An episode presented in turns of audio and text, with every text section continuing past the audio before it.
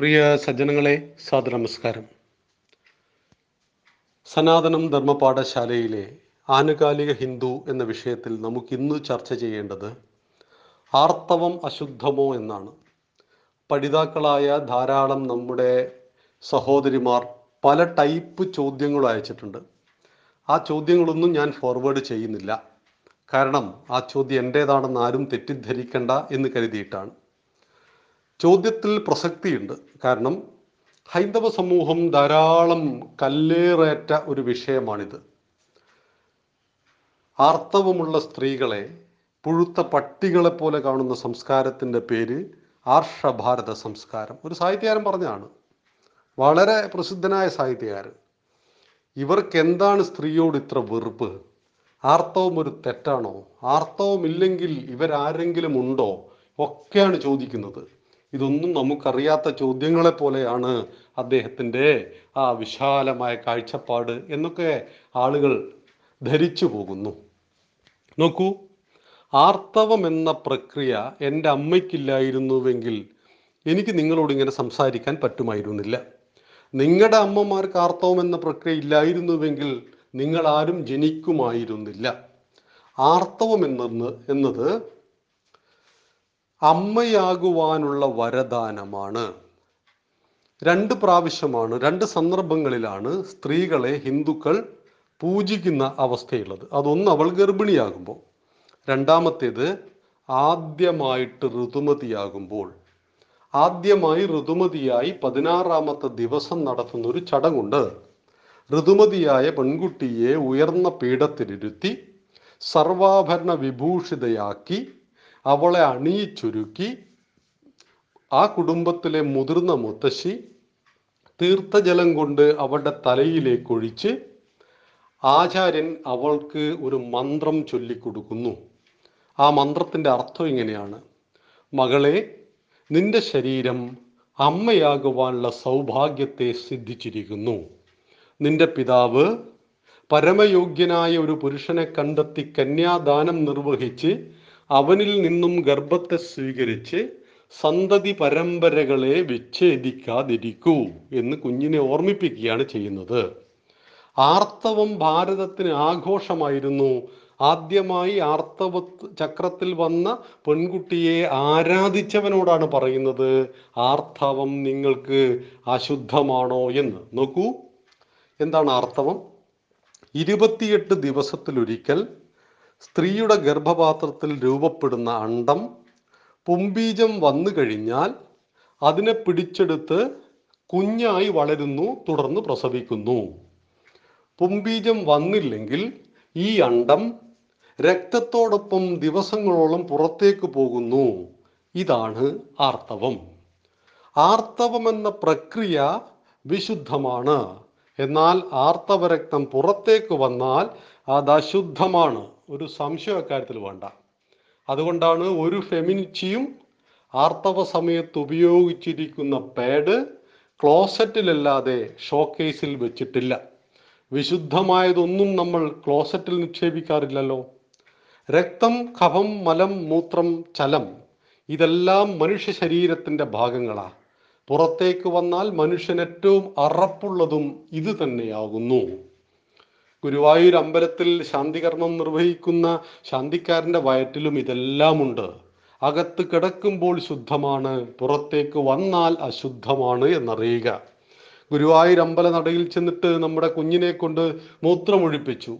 എന്നിട്ട് ഉണ്ണി ഉണ്ണിമൂത്രം പുണ്യാഹം എന്ന് പറഞ്ഞാൽ നടക്കില്ല. അവിടെ പുണ്യാഹം തളിക്കാൻ നമ്മൾ പൈസ കൊടുക്കേണ്ടി വരും.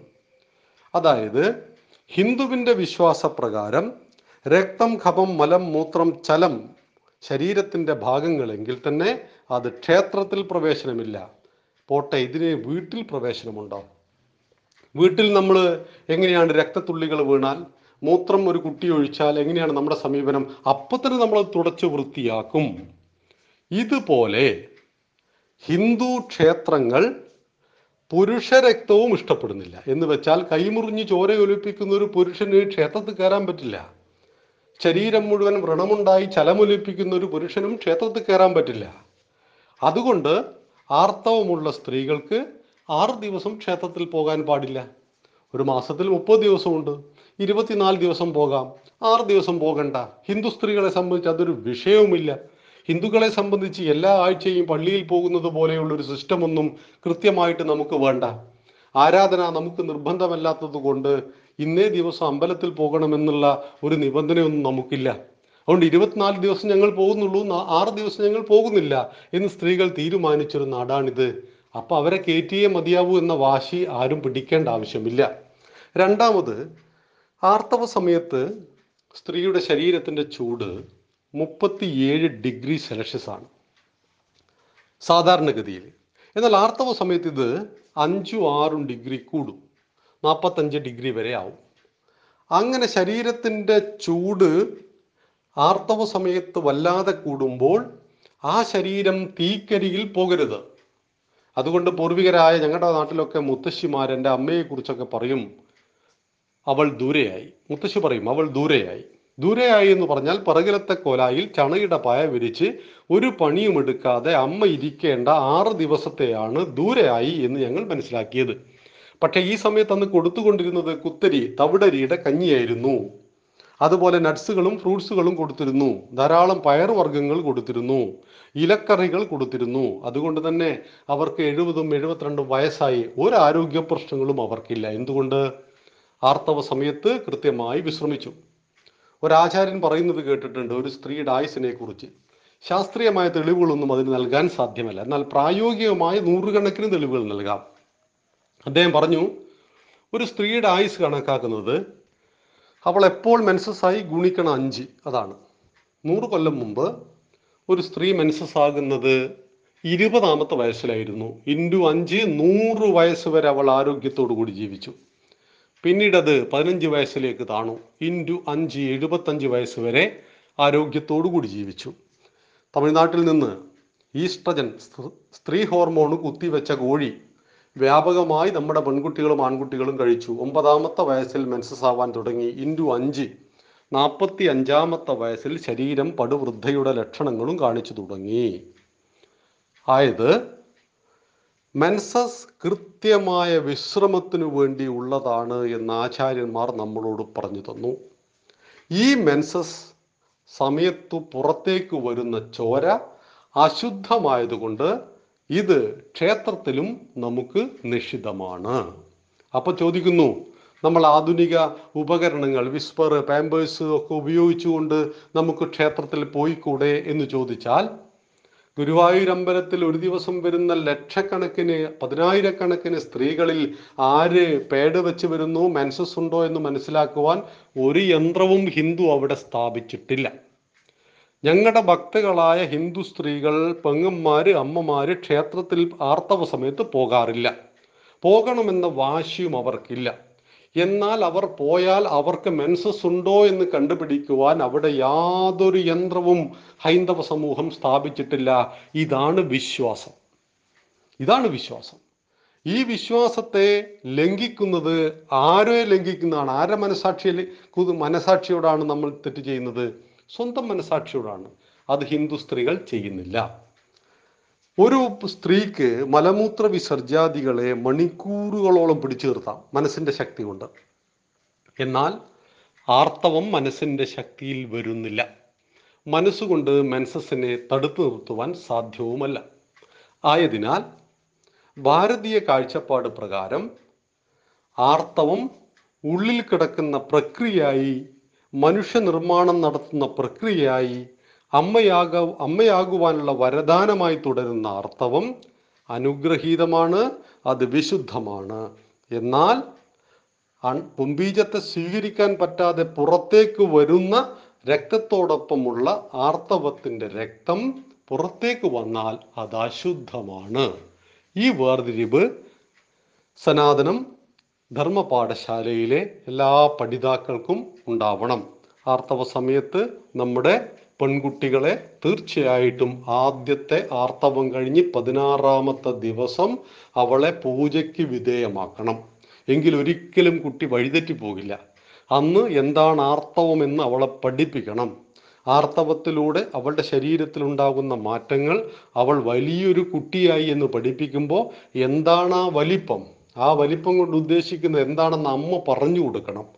കൃത്യമായിട്ട് ഈ ക്ലാസ് അമ്മമാര് മക്കളെ പഠിപ്പിക്കാത്തത് കൊണ്ട് എത്ര കുട്ടികളാണ് വഴിതെറ്റി പോകുന്നത് സെക്സ് വിദ്യാഭ്യാസം എന്ന് പറയുമ്പോൾ അമ്മമാർക്ക് നാണം കുടുങ്ങികളാവേണ്ട യാതൊരു ആവശ്യവുമില്ല.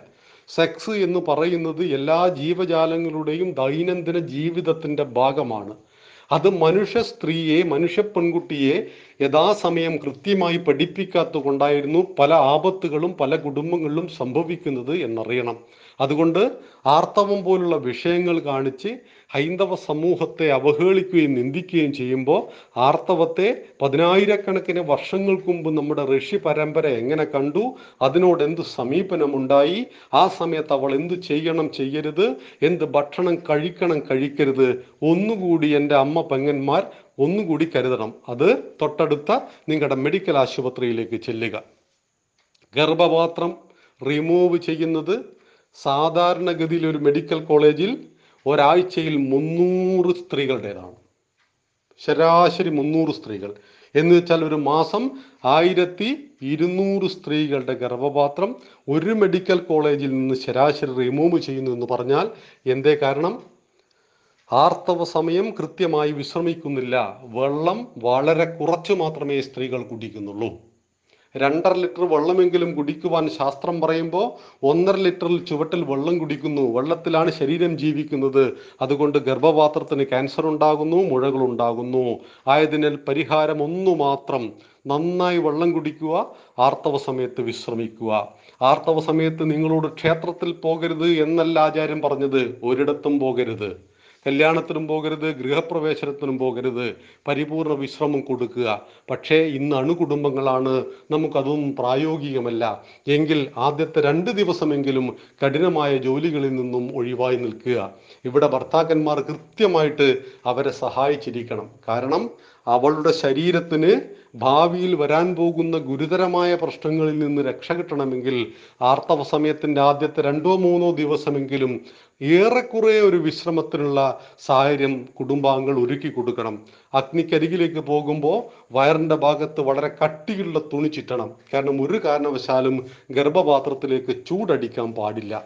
ഇത്തരം കാര്യങ്ങൾ മനസ്സിലാക്കുക ആർത്തവം എന്ന വിഷയത്തെക്കുറിച്ചുള്ള നമ്മുടെ കൺഫ്യൂഷൻ മാറ്റുക ഏകസ്വരത്തിൽ നാം നമ്മുടെ ആചാരങ്ങളെക്കുറിച്ച് പറയുക. നന്ദി നമസ്കാരം. വന്ദേ മാതരം.